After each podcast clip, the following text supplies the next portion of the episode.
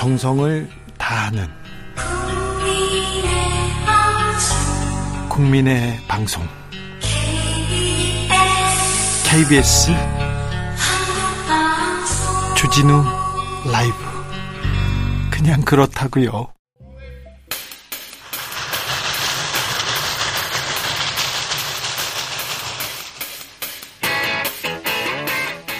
오늘도 열심히 돌아가는 정치 발전소 장앤장. 정치 평론계 최고수입니다. 두 분 모셨습니다. 장성철 공론센터 소장 어서 오세요. 네, 안녕하세요. 장성철. 장윤선 정치 전문 기자 어서 오세요. 네, 안녕하세요. 네. 아, 돈봉투 얘기를 해야 될 것 같아요. 돈봉투. 네. 돈봉투를 바라보는 민주당 지도부의 자세 그리고 송영길 전 대표 어떻게 보고 계십니까? 저부터 얘기할까요? 네, 장윤석 기자님 어떤 얘기 들려주실지 궁금합니다. 내부가 많이 복잡한 것 같긴 해요. 근데 이제 제가 오늘 마지막으로 어, 막 취재를 종합을 했더니 이제 어떤 얘기가 나오냐면 송영길 대표의 경우에는 설령 정치가 끝나더라도 인간적으로 존경받는 선배로 마무리를 하고 싶다면 어서 들어와라. 네. 이런 얘기가 나옵니다. 이상민 의원도 그 얘기했어요. 지금 그럴 때가 아니라 빨리 들어와라. 그러니까요. 그러니까 모두가 불명예스러워지는 길로 가려고 하는 거냐, 당을 이렇게 치욕스럽게 만들고 정치를 떠날 거냐, 당의, 아니면 당의 위기감이 크군요. 아, 굉장히 큽니다. 딴 건 몰라 돈봉투가 뭐야, 돈봉투가 이런 분위기가 굉장히 크게 있고요. 뭐다 예. 떠나서 뭐 알든 모르든 뭐 모르는 일이 있더라도 반드시 책임지는 자세로 와서 소상히 밝히겠다. 예. 이렇게 얘기를 하고 말이라도 최대한 빨리 들어가겠다. 이렇게 얘기를 해야지. 뭐 연합뉴스 기자하고 통화해가지고 만나서 뭐 날짜를 박제하고 언제 갈지 안 들어올 수도 있다 이런 얘기를 하는 것은 옳지 못하다 이런 얘기를 하고요. 다만 제 장기 체류로 나왔기 때문에 지금 당장 들어갈 수 없고 집 문제, 학교 문제 뭐 여러 가지 걸린 게 많이 있을 거 아닙니까? 그렇기 때문에 뭐 되는 대로 정리되는 대로 좀 들어가서 입장 표명하겠다. 그리고 필요하면 조사도 받겠다. 이렇게 얘기를 해야지 전직 당 대표가 이렇게 하는 것은 대단히 국민들이 보시기에 무책임해 보일 수 있다. 이건 아니다. 이런 분위기입니다. 장성철 소장님 비판을 어디부터 해야 될까요? 음, 다 하세요. 편하게 하세요. 네. 송일 대표는 무책임함의 극치를 보여주고 있죠. 지금 당이 이 사건 때문에 6일째 난리인데 본인은 한가하게 어 이번 주말쯤에 22일쯤에 기자회견 할게요. 언제 들어갈지 모르겠어요. 이런 식의 입장 표명을 하고 있잖아요. 이것은 당 대표까지 역임을 하고 본인 때문에 이러한 일이 벌어지고 있는데 상황을 너무 안이하게 보고 있다라고 말씀을 드리고 평론가인 저희 입장에서는 빨리 귀국해서 네. 밝힐 건 밝히고 조사받을 건 조사받고 뭐 처벌 받을 거 있으면 받아라. 그게 민주당을 조금이라도 진흙탕에서 끌어 끄집어내는 그런 당 전직 당 대표로서의 책임감이 아니냐 예. 그런 생각이 드는데 저는 이 상황은 결국에는 이재명 당 대표, 박홍근 원내대표의 탓이 크다라고 말씀드릴 수밖에 없어요. 왜요? 두 가지 관점인데 하나는 작년 9월에 정철승 변호사가 네. 당시 이정근 부총장의 변호인 역할을 했었거든요. 예. 그때 이정근 부총장이 구속영장 실질 심사를 들어갔을 때 정철승 변호사가 본인 SNS에다가 뭐라고 올렸냐면 이거 공개되면 민주당 피바람 불 거다. 상황의 이런 중요함을 민주당만 지금 모르고 있다. 이런 식의 얘기를 썼어요. 그러네요. 그러면은 있었죠. 네. 그러면은 당연히 민주당 지도부에서는 이 사건이 뭔가 쭉 그때부터 상황을 파악을 하고 선제적인 조치를 할 수 있었던 것들은 조치를 했어야 해요. 음. 지금은 이렇게 그러네요. 그냥 넉나가 있으면서 손 놓고 있는 거는 무책임해 보이고 또한 이재명 당대표가 어제 저희들 뭐 철저하게 진상 규명을 하고 뭐 조치할 건 취하겠습니다. 라고 얘기를 했어요. 말로만 하고 있어요. 셀프 조사 안 하겠대요. 왜? 실효성이 없어서. 윤리심판원은 왜 있어요? 이런 것들 조사하고 잘못된 것들 판단해서 당에서 조치할 것 조치하라고 윤리심판원이 있는 거잖아요. 근데 아무것도 안 하겠대요. 그냥 검찰에서 정치적인 고려 없이 공정한 수사 해달라고 요구만 하고 있어요. 음. 언제부터 그렇게 검찰을 믿었어요? 음. 아무것도 안 하겠다는 얘기예요. 그러니까 좀 나눠서 설명을 좀 드려야 될 것 같아요. 그러니까 제가 취재한 바에 따르면 우선 첫 번째 그 작년 10월 이 사건이 시사저널에 처음 보도됐을 때는 일종의 뭐 이정근발 친문 게이트 뭐 이렇게 하고 그때 등장했던 인물들하고 지금 받글 형태로 돌고 있는 명단이 많이 다르잖아요. 그러니까 음. 이를테면 저도 그 점은 좀 지적을 하고 싶은데 그때부터 사실은 준비했어야 됐다. 음. 이게 무슨 사건인지 어떻게 되는 건지 뭐 그런데 사실은 뭐 이재명 대표 문제 뭐 등등이 있고 뭐 이래서 경황이 없었나 뭐 이런 생각이 좀 들기도 하지만 그럼에도 불구하고 그 그러네요. 그 문제는 좀 당에서 문제가 터졌을 때 그때부터 준비했어야 됐다라는 생각은 좀 든다라는 생각이 좀 들고 그 조사 안 하겠다는 것은 아니더라고요. 제가 취재를 해보니까 어, 자체 조사는 하고 있는 것 같아요. 근데 이것을 바깥으로 드러내놓고 만약에 진상조사위원회 위원장 두고 뭐 조사단 두고 이렇게 임명을 하면 조사 결과도 발표를 해야 되고 또 조사 결과 보고서도 써야 되고 그런데 여기에서 한치의 오차라도 발생하면 거봐 저 민주당 제대로 완전히 이거를 입막음용으로 하려고 했었네라는 비난이 올 것을 실제로 걱정을 하고 지난 일요일 저녁 회의 때 그 얘기가 나왔었다고 해요. 최고위원들 모여서 얘기할 때. 그래서 이걸 어떻게 할 거냐.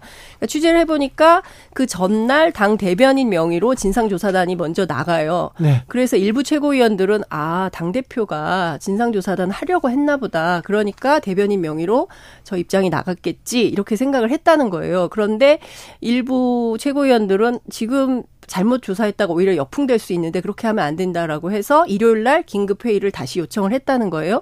그래서 최고위원회가 다시 모여서 그 자리에 뭐 최고위원들마다 각자 의견을 발표를 하고 그리고 나서 이재명 대표 의견을 얘기를 들었는데 오히려 대단히 이제 좀 단호하게 이 문제 세게 대응을 해야 될 필요가 있고 설령 우리가 모르는 일이 있다 하더라도 그 문제에 대해서는 책임지는 자세로 가야 된다라는 게 이재명 대표의 입장이었다고 하더라고요. 네. 그래서 아무것도 안 한다. 이것은 잘못된 사실이고요. 실제 내부에서는 어 알아보고 있고 상황이 어떤지 파악을 하고 있는데 협조가 잘 되는 것 같진 않아요. 왜냐하면 제가 그 명단에 돌고 있는 의원들한테 전화를 했어요. 해봤더니 해봤더니 해봤더니 말도 안 되는 얘기다. 첫 번째 반응. 그래요? 두 번째는 설령 이게 조사가 된다 하더라도 증거가 있을 수 있겠냐. 나오기가 어렵다. 세 번째.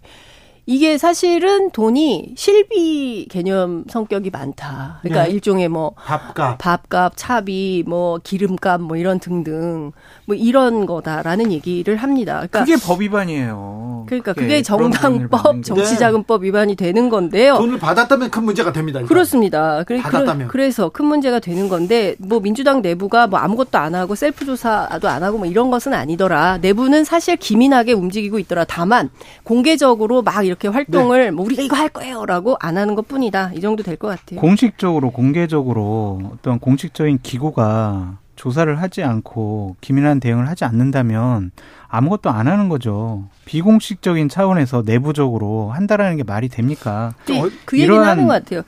169명 전수조사를 해야 되는 거 아니냐라고 제가 물었어요. 100번 양보해서요. 네. 장 기자님 100번 양보해서 돈을 받았고 돈을 뿌렸다라고 녹취록에 나와 있는 두 의원에 대해서는 최소한 당에서 피해가기 어렵다고 보고 있어요. 그렇다면 선제적인 조치를 취하는 게 이재명 당 얘기도 나오고 탈당 얘기도 그렇습니까? 나옵니다. 말만 하고 있잖아요. 어떤 네. 조치가 벌어지지 않고 있잖아요. 충격적인 선제적인 조치가 필요해요. 그래야 국민들이 아 민주당이 그래도 자기 정화 기능이 있구나라고 생각을 하지 지금처럼 말로만 송영길 대표 빨리 들어와서 해명하세요. 빨리 책임지세요. 이렇게 하는 것은 상당히 무책임. 이런 건 있는 것 같아요. 그러니까 정치적으로 이재명 대표하고 송영길 전 대표가 뭐 혈맹 관계다 이런 얘기를 하는 사람들도 있어요. 민주당 안에. 그러니까 무슨 얘기냐면 개항을로 가는 과정. 네, 그리고 지난 대선 경선 과정에서 드러났던 여러 가지 이슈들 뭐 이런 등등을 보아할 때 이재명 대표하고 송영길 전 대표가 대단히 정치적으로 가깝기 때문에 이 문제를 무자르듯이 확 자르고 이런 게 쉽지 않을 거다라고 생각들을 했다는 거예요. 그런데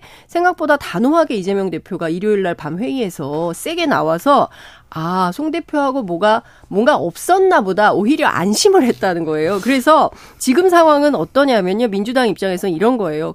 검찰이 정치적 목적이 없다면 지금 당장 세게 수사를 해서 발표해라. 그리고 JTBC도 명단을 갖고 있으면 빨리 공개를 해라. 그런 다음에 우리가 그 부분에 대해서는 적절하게 다 정리를 하겠다 이런 생각이에요. 뒤로 물러설 퇴로는 없다고 생각하고 있고 특히 당내 이런 것도 있어요. 딴 사람 몰라도 강매구라는 명단이 떴을 때 참 우리 당이 어렵게 됐다 이런 판단을 했다는 겁니다. 이분이 과거에도 여러 가지로 2007년 대선 경선 때 차떼기 아니 뭐지 박스떼기 뭐 경선 이런 의혹이 있었잖아요. 선거인 명부 뭐 네. 통째로 날르고 뭐 이런 그때 이제 핵심 관계자였다는 거예요. 그래서 아, 우리 참 어려워졌다. 이런 생각을 하게 됐대요. 그러니까 민주당 내부가 이 문제로 그냥 대충 덮고 넘어가겠다. 이런 분위기는 아니더라. 이런 말씀을 드릴 수 있을 것 같습니다. 그러니까 이거는 사태를 해결하기 위한 이재명 당대표의 무슨 결단, 결심, 이렇게 보기는 어렵다라고 말씀을 드리고요. 결국에는 자기 보호 본능이 발휘된 거다라고 볼 수밖에 없어요. 그러니까 부정을 하는 거죠. 그러니까 이게 일관돼요. 이재명 당대표의 과거 행적을 봐도. 그러니까 대장동 사건과 관련해서 실무적인 보고를 받았고 같이 출장까지 간 고 김문기 씨를 나는 모른다라고 한 것. 유동규 씨 같은 경우에는 내 측근이 아니다라고 한 것. 이런 것들을 보면 자기에게 불리한 상황은 일단 부인하고 보는 것이 이재명 당대표의 습성이 아니냐. 아니 여기서 부인한 게 없잖아요. 이재명 대표가.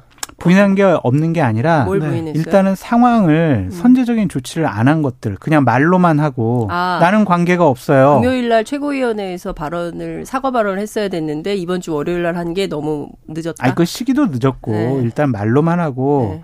현상적인 네. 실질적인 조치가 이루어지지 않고 있잖아요. 그런데 여기서 하나만요. 아, 깊이 사죄한다. 사과했어요. 깊이 음. 사과하면서 송영길 어, 전 대표가 들어와서 빨리 조속히 귀국해서 입장을 발표해 주기 바란다 이런 얘기를 했잖아요. 그런데 그 전날 이재명 대표와 송영길 전 대표가 통화했다. 여기까지는 알려졌습니다. 통화를 했으면 둘이서 상의를 했으면 아마 송영길 전 대표가 메시지를 먼저 냈을 텐데 두 분 간에 조금 이렇게 좀 사이라고 해야 되나요? 생각하는 게 좀 다른 거 아닌가요? 그럴 수 있죠. 그래서 사실은 그 송측의 핵심 관계자를 어제 본 사람에 따르면 안 들어올 것 같다. 안 들어와요? 네, 이런 얘기를 했다는 거예요. 그러니까요. 그런데, 그 이재명... 그런데 아니 잠깐만. 그런데 오늘 아침에 그분을 다시 만났대요. 그랬는 회관에서 우연히 만났는데 이분은 바뀐 것 같다 입장이 들어올 아유, 것 같다 들어와야죠. 이렇게 얘기를 했다는 거예요. 그러니까 지금 제가 보기에는 이 상황의 엄중함을 어 점점 점점 깨닫기 시작하는 것 같아요. 송영길 대표가 그래서 아 이거 안 들어오면 해결이 안 되겠구나라고 판단을 하는 것 같고 어뭐 어느 언제 올지는 모르겠지만 7월에 오진 않을 거다. 그거보다는 빨리, 빨리 올 거다라는 기자회견하고 그 다음 주에 4월달 내로 빨리 들어와야 된다라는 생각이 드는데 일단은 본인도 상황 파악을 하고 싶어 하는 것 같아요. 기억도 더듬어 보고 음. 그리고 뭐 윤 의원이나 이 의원이나 뭐 어느 정도까지 얘기를 했는지 진짜 어떻게 연관이 되어 있는지 진짜 실질적으로 이정근 사무부총장은 어떠한 얘기를 했는지 무슨 일이 벌어졌는지 네. 본인은 모르고 있어요. 모른다고 했어요. 모른다고 얘기합니다. 네, 모른다고 그것도 정황적으로는 정말 몰랐냐 보기는 어렵죠. 본인은 팔짝 뛰면서 나는 모른다 이렇게 얘기합니다. 그런데요. 음. 그랬을 리는 없을 것 같아요. 왜냐하면 이정근 사무부총장하고 어 저 누굽니까 송영길 전 대표하고 굉장히 가까운 사이인 것 같아요. 그러니까 제가 취재를 해보니까 당시에 어, 윤호중 의원이 원내대표였어요. 예. 근데 이제 그 여의도에 어, 윤호중 의원이 생, 상당히 반대를 세게 했었다. 왜냐하면 이제 대선을 앞두고 있는 상황이기 때문에 당직 인선이 굉장히 중요하고 특히 뉴미디어 분야가 중요한데 윤호중 의원의 판단에 따르면 어 좀 특별한 전문성이 없는 거 아니냐 이 분야에 이분이 그래서 네. 부적합하다라고 판단을 해서 이분 임명하면 안 된다라고 주장을 했다는 거예요. 근데 처음 두 번째, 근데 세 번째까지 송영길 대표가 세게 이정 아니 내가 뭐 부총장 하나 못하면 당 대표가 뭐 어, 뭐, 하, 뭐냐, 막 이랬다는 네. 거예요. 그래서 엄청 세게 붙었대요, 두 사람이. 네. 그래서 결국은 이제 하게 됐다는 거죠. 그러니까 송영길 대표가 몰랐다라고 하기에는 이정근 사무부총장을 그 정도로 밀어붙일 정도면 굉장히 가까운 사이였다. 이런 게 반증이 좀 됩니다. 신뢰하는 사람이었으면 분명한데 또 어떤 일을 했는지는 근데 이 부분에 대해서는 근데 송영... 돈만 몰랐다. 네. 이게 될 수 있을까요? 이거는 근데 송영길 전 대표가 어서 나서서 얘기해야 되는 부분입니다. 아, 그럼요. 솔직히 말해서 어, 정치권이나 이재명 대표가 귀국해달라 이렇게 요청하기 전에 먼저 메시지가 나와야 되는 건데. 그렇죠. 본인의 정치를 위해서도 이, 이 부분에 대해서는 해명을 해야 되는데, 자, 민주당은, 아, 송영길만 바라보는 민주당인지 어떻게 할 것 인지 한번 지켜보자고요. 검찰도 바라보고 있잖아요. 검찰도 검찰이 무슨 패를 갖고 있는지, 예. 이제 뭐를 다시 내놓을지 모르는 상황이니까. 네. 상당히 난감할 것 같아요. 근데 그 자체 조사도 의견이 좀 갈리더라고요 내부가. 이게 해야 된다 저렇게 하는 해야 모습을 된다. 보여야 돼요. 그러니까, 그러니까 중요한 건 여기서 어. 이재명 대표 리더십이 나와줘야 되는 거죠. 음. 어떻게 할지 결정은 대표가 해야 그러니까 실효성 있는 결과를 못 내놓더라도 네. 실효성 있는 제대로 된 조사를 못 하더라도 국민 앞에 자, 우리는 철저하게 좀 밝히겠습니다. 음. 내부 조사 하겠습니다라고 하는 게 맞지. 원내대표 누가 될지 모르겠지만 누가 되면 세게 할 수도 있죠. 그때까지 미리 미리 4월 말 5월 초까지요? 그리고 아, 네. 자, 그리고요. 네. 이재명 지금 송영길 전 대표 얘기를 했는데 이낙연 전 대표가 이낙연? 오셨다 가셨어요. 네. 이제 나가셨습니다. 어, 장인상을 치르기 위해서 잠시 귀국했는데 별다른 메시지 없이 갔습니다. 음. 그래도 그냥 분위... 그냥 가지기만은 음. 간 것만은 아닐 텐데요. 그냥 일단은 뭐 떠날 때는 말없이 이렇게 떠난 것 같은데 취재를 해보니까 정치 복귀 한 300%는 원하는 것 같다. 지금 정치하고 있던데요. 이게 뭐 어떻게 되든지 간에 공간이 열리면 뭐든지 하고 싶어하는 눈치다. 그런데 당 내부는 본인의 어떤 주관적인 의도가 있을지는 모르겠으나 객관적 상황이 받쳐줘야 정치 재개가 가능할 거다. 그런데 이게 되겠냐. 지금 일단 송영길 불똥이 어디로 튈지도 모르고 그리고 이거를 이 대표가 어떻게 잘 마무리를 하느냐 그렇지 않느냐에 따라서 또 모른다. 그러니까 어, 이 대표가 이 문제로 물러나고 비대위가 생길 거다라고 주장하는 사람들도 있고요. 아니다. 이재명이 반드시 이 문제 똑바로 해결하고 자기 뭐 총선 대선 가도에 문제 없도록 할 거다라는 주장이 어, 서로 충돌하고 있습니다. 그래서 어떻게 될지는 모르는데 다만 대체적인 당내에선 이런 얘기가 있어요. 국민들이 과연 명락대전 시즌 2, 시즌 3, 시즌 4 이렇게 가는 걸 원하겠냐. 당이 더 젊어지고 신선해지는 길이 뭐냐. 이런 방향으로 더 개혁적인 방향으로 고민을 해야 되는 데 이낙연 대표가 툭 나오는 게 과연 좋겠냐라고 하는 것을 친명계 쪽이 얘기할 것 같죠. 아니. 이낙연 캠프에 계신 분들이 이런 얘기를 많이 하고 있습니다. 이낙연 대표가 정치할 수 있는 기회는요. 제발 이낙연 대표 좀 나오세요라고 당원들이나 국민들이 요구해야 돼요. 네? 본인이 자의를 자의적으로 내가 손 들고 나갈게요. 내 정치할게요. 내가 지금 당이 혼란스럽죠. 제가 수습할 수 있어요라고 하는 순간 이낙연 전 대표는 더 죽어요. 왜냐? 당이 어려웠을 때 1년 동안 외국 나왔다가 놓고 또 지금 당이 어려워지니까 그 기회를 틈타 가지고 지금 당권을 접수하려고 그래? 이러한 공격에 못 견뎌요. 그런데요. 근데 재밌는 포인트는 이낙연 대표가 좀 도와줘야 공천이 될 분들이 있어요. 음. 그런 분들은 이낙연 역할론을 굉장히 강조하고 있습니다. 원내대표 선거가 그래서 관심이다. 지금 양강 구도예요. 홍익표 대 박광원, 박광원 대 홍익표 이렇게들 보고 있더라고요. 그러니까 과거에 이명 아저 이명박이 아니고 이재명 이재명 대표가 너무 이제 친명으로 지도부를 구성했다 이런 비판이 많았잖아요. 네. 이제 이때는 원내 대표 반드시 이번엔 비명계가 해야 된다라는 여론이 많았어요. 그런데 지금 분위기는 좀 많이 바뀐 것 같아요. 왜냐하면 일단 기본적으로 다 섞였잖아요. 지도부가 이 사람 저 사람 막 들어와 있으니까 꼭 견제 당 지도부 견제용으로 가야 된다 이런 분위기는 아니고 지금은 그럼 뭐가 핵심이냐 물어봤더니 대여 전선, 대여 투쟁을 잘할 사람이 누구냐. 근데 또 하나는 이재명 대표도 대여 투쟁은 잘하기 때문에 좀더 개혁적이고 젊은 이미지로 가야 되는 거 아니냐? 뭐 그래서 지금 어떤 얘기가 나오냐면 투표장에서 누가 더 매력적이냐, 누가 더 호감이 가냐 이걸로 결정될 것 같다는 얘기도 있고요. 그런데 표차가 적을 수도 있다 이런 전망도 나옵니다. 뭐 아무래도 친명계 의원 쪽은 홍익표에 그리고 반명계 의원 쪽은 박강원의 호의적인 거 아닙니까? 근데 홍익표 의원이 저기를 했어요. 이낙연 캠프에 있었어요. 그러나 지금 박광원 박광원 의원도 마찬가지죠. 마찬가지예요. 둘 다 그 이낙연 캠프에 있었고, 근데 지금 홍익표 의원은 어떻게 분류를 하냐면 범명. 그리고 이분은 원래 저기예요. 그 어 뭡니까 저기 김근태 GT계예요. 그 그쪽이기 때문에 그리고 386 뭐, 의원 386 의원 근데 386인데 또 학생 운동을 세게 한 분은 아니에요. 아니, 그렇죠. 그래서 좀 특이한 이력을 갖고 있는 분이고 박광원 의원 잘 아시는 것처럼 MBC 기자 출신이고 박영선 의원과 함께 정치를 시작한 분입니다. 그러니까 어떻게 보면은 조금 더 무게감은 박광원 의원이 더 있다 이렇게 평가를 할 수도 있을 것 같고요. 홍익표 의원은 조금 더 젊고 개혁적이다 이런 평가도 가능할 것 같은데 모르겠습니다. 민주당 의원들이 어떤 선택을 할지 지켜봐야 될 것 같아요. 어떤 선택적인 명분을 갖고 있다고 보여 져요. 왜요? 삼선이라서 음. 나 지역구 좋은 지역구 나 포기하고요. 서초로, 아, 서초로, 서초로 나갈게요. 네. 이렇게 희생하는 모습 보였거든요. 네네. 선당후사의 정신을 실현했다. 네. 그런 거에 보면 의원들이 평가할 것 같아요. 음. 자, 국민의힘으로 가보겠습니다. 아 이정근 씨 얘기 더 해요. 지금 시간이 이만큼 됐어요. 그런데 국민의힘 얘기는 안 원 아이템으로 해요. 오늘은. 원 아이템으로 그러니까 정강훈 목사 얘기로 하자고요. 정강훈 목사 얘기를 언제까지 해야 됩니까 우리가?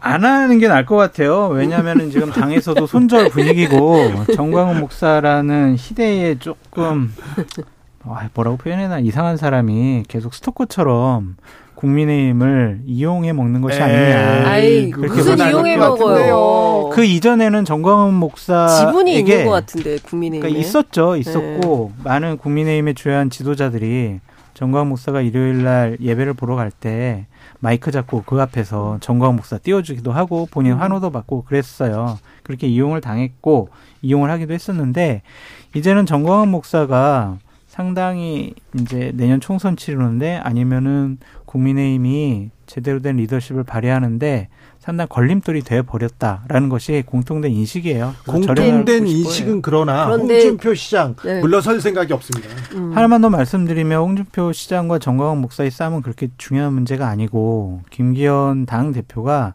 상징적인 가시적인 조치를 취해야 해요. 그것은 첫 번째 김재원 최고위원에 대한 빨빠른 아주 중징계가 필요하다라고 음. 말씀을 드릴 수밖에 없어요. 그 징계 안 하면요. 야, 배후에 있는 김 정광훈 목사가 배후에 있는 김재훈 최고를 징계를 못하는구나. 맞아, 딱 세다. 정광훈 목사 때문에 그렇구나. 그러니까. 이러한 공격으로부터 자유로울 수가 없다.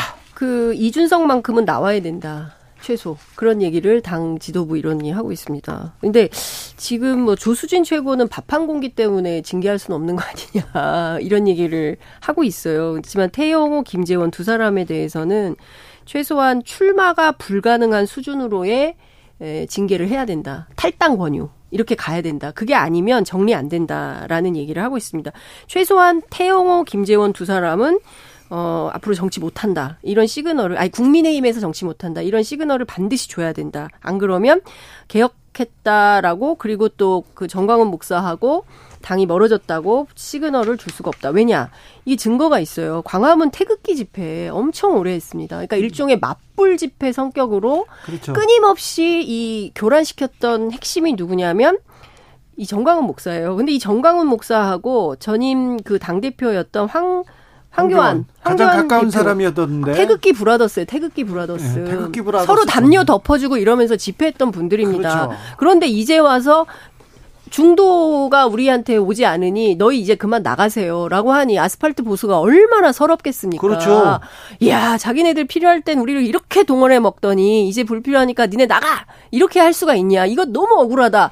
정광훈 목사가 우리가 지켰어. 그러니까 그러니까 우리 아니었으면 지금 정권 교체가 됐겠습니까? 이렇게 주장을 하고 있는데 국민의힘은 니네 나가 이렇게 하고 있으니까 아니, 그 속상한 그런 고마움은 있는데 정권 교체 하고 난 다음에 정광훈 목사의 행실, 말, 메시지를 한번 봐봐요. 그 전에도 그 그랬어요. 계속 그랬어요. 20년 동안 그러신 분이에요. 행실이 늘 그분이. 그랬던 분이에요. 그때는 문재인 정권을 향한 외침이었죠. 근데 지금 내부적으로 같은 편이라고 생각을 하고 있는 국민의힘을 향해서 저렇게 당을 총질이에요? 접수하겠다, 점령하겠다라는 식의 모습을 보이는데 접수 점령이 아니라 네. 공천권을 당원한테 줘라. 줘라. 우리 당원 배가 운동하겠다. 하겠다. 저는 이준석 대표인 줄 알았어요. 당원 그러니까요. 당원 가입하라고. 그렇게 좀 비상 상식적인 판단과 말과 행동을 하는 분하고는 당연히 절연을 해야 된다. 자꾸 언론에서 KBS에서 자꾸 이렇게 국민의힘과 정강훈 목사가 뭔가 있는 것처럼 이렇게 하는 거 아니에요? 아니 뭐가 있었죠. 사실은 그러니까 뭐, 김재현 최고도 가가지고 미국까지 쫓아가서 뭐 보수 천하통일 이런 발언을 한 거 아닙니까? 뭐가 있긴 있었죠. 있지요. 뭐가 있긴 있죠. 그러면 안 되죠. 지금은 이제 절연하겠다는 의지가 강해요. 정강훈 목사 제가 진짜 한 20년 했거든요. 다음 선거 때 어떻게 할 거예요? 아 이분 정강훈 목사의 일방적인 짝사랑입니다. 아 그렇지 않아요.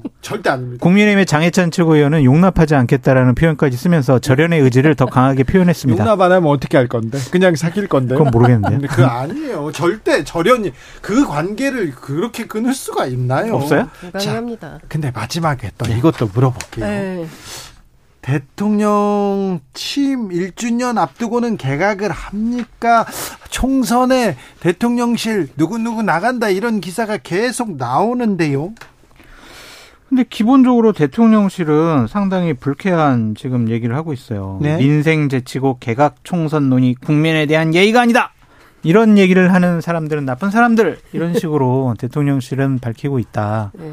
그런데 뭐 대통령실 사람들이 총선에서 뛴다 그리고 검사 출신들이 뛴다 이런 얘기는 계속 나오고 있고 실제 실제 필드에서도 뛰고 있잖아요. 근데 나오는 게 시점상 예를 들면 5월 10일 이때 뭐 1주년 때는 좀 이른 것 같아요. 아 그래요? 제가 봤을 때는 추석 전 아직 시간이 남았어 네. 대선까지 아니 네. 총선까지는 네. 12월에 나가라 그랬대요. 12월까지? 네. 버텨라 버티고 음. 12월에 나가라. 그리고 완전 뭐 낙하산이네요. 발 그러니까 좀 이게 무슨 얘기냐면 지금 뭐 저 정치권에 떠도는 얘기를 종합을 하면 이분들은 이제 그만 나오고 싶어요. 네. 특히 장관 출신들. 네. 빨리 가서 지역도 좀 이렇게 정리를 해야 되고 할 일이 많은데. 그리고 여기하고 1년 전에는 네. 그리고 계속 있는 게 내 선거에 도움이 될까? 뭐 이런 생각도 하고 있는 거예요. 그렇죠. 그렇죠. 여기 계속 있으면 별로 아닌데 빨리 나가서 이거 밭을 다져야 되는데 이럴 수는 없다. 근데 대통령실에서는 그런 판단이 좀 아닌 것 같아요. 최대한 있다가 그리고 또 빠진 자리 채워야 되잖아요. 빠진 자리 채워야 되는데 인사청문회 통과할 수 있을까? 누구를 세워야 차관들 될까? 하면 되죠. 뭐. 차관. 뭐 그럴 수도 있겠지만 딱히 또 마음에 안 드실 수도 있기 때문에 누구를 할지 이것도 적당한 인물이 없는 거예요. 그래서 제가 보기에는 입장이 서로 달라서 어떻게 될지 모르겠는데 개각 얘기는 사실은 이상민 장관 사태 때부터 있었습니다. 그때 했어야 됐다라고 했지만 안 했어요. 계속 왔습니다. 그래서 사실은 정치권에서 많은 사람들이 네. 그렇게 해야 된다고 맞습니다. 이렇게 음, 건의를 드렸는데 안 받아들였다 이렇게 예, 얘기하죠. 예. 근데 저는 모르겠습니다. 저는 확언하기가 되게 어려울 것 같아요. 이 개각 가능성에 대해서 네. 언론은 뭐 많이 쓰고 있는데 네. 예, 때 되면 쓰는 기사 같은 대통령 마음이니까요. 그렇죠. 뭐 그 마음 어찌 알겠습니까? 네. 전화를 한번 해보세요, 대통령께. 네? 불경스러운 얘기를. 자, 김건희 여사가 요새 광폭 행보 보인다, 사진에 음. 많이 보인다 이런 얘기 있었는데 이 부분은 어떻게 보시는지요? 좀 너무 많죠. 그러니까 대통령보다 더 많아서야 되느냐. 저는 뭐 근데 뭐 열심히 하실 수 있다고 생각해요. 그런데 우리가 늘 하는 얘기, 조용한 내조설은 어디로 간 거냐. 이런 근원주의로 갈 수밖에 없는 측면이 있고요. 해결되지 않았잖아요. 그런 이슈들이. 여전히 좀 찜찜한 가운데 남아 있는 게 있고. 그리고 두 번째는 메시지가 너무 강하다. 특히 어, 이거는 대통령 행보에 다름 아닌 수준의 발언들이 나옵니다. 예컨대 북한에 세게 해야 된다. 정부 임기 내에 개식용 금지를 실현하겠다. 이런 얘기들은 사실은 대통령 부인 입에서 나오기 조금 어려운 얘기들입니다. 이거는 정책이고요. 정치의 과정에서 해결될지 말지 특히 외교안보 차원에서 북한에 대한 태도 문제를 여, 대통령 부인이 무슨 정보와 어떤 판단을 가지고 하는 것인지 그럼 대통령이 실제 아니 대통령 부인이 실제로 뭐 안보실까지 다 두루 섭렵을 하고 계시다는 얘기인 건지 저로서는 도무지 납득하기 어려워요. 특히 남북 관계는요. 그리고 동북아 평화 이슈는요. 다자 외교 문제는요. 이거 함부로 얘기할 수 대통령도 잘 얘기 안 하는 문제입니다. 근데 퍽퍽 얘기를 하는 거예요. 어렵죠. 그 김건희 여사 관련해서는 장윤성 기자님이 하실 말씀이 더 많은 것 같은데. 그래서 네, 충분히 아니, 충분히 더 왜, 왜 조심하세요? 왜 무서워해? 아니 아니 아니야 시간이 부족하신 것 같아요. 김건희 여사를 입에 올리면 안 됩니까? 아니 그게 아니라 시간이 부족하신 아, 어제도 장 소장님하고 같이 딴 회사에서 방송했거든요. 아, 김건희 여사 너무 너무 무서워요. 왜, 왜 이렇게 사... 왜 이렇게 아니 무서운 게 아니라니까요. 거침없이 나가세요. 김건희 여사가 두려움 없이 나가십시오. 아니요, 아니요. 그런 게 아니라. 근데 왜 이렇게 말을 못 하십니까? 천하의 장성철이. 김건희 여사나 아니면 김건희 여사를 모시는 참모들은. 네, 말 떨지 마시고. 장윤성 기자님 같은 분이 말 야, 비판하는. 장 소장님, 저 그렇게 안 봤는데 진짜. 네. 저한테 모든 아, 걸 미루고. 아까 최영도. 저한테 얘기 되게 많이 해주세요. 최영도 의원님이. 네. 어, 김건희 여사는 레전드였다. 민주당에서 그만 좀 괴롭혀라. 이렇게 얘기하던데요. 아니, 근데 이제 야당이나 우리 장윤성 기자님이 비판하는 포인트들이 있잖아요. 대통령실 사진 이렇게 네. 자료를 보면 이게 대통령이 누군지 모르겠다라고 가운데 나온다. 정치적인 메시지를 하는 거 이거 잘못됐다라고 하니까 그런 것들을 잘 비판 받아들여서 조심하시고 장성철, 장윤선 두 분 감사합니다. 네, 고맙습니다. 감사합니다. 저는 내일 다시 돌아옵니다. 지금까지 주진우였습니다.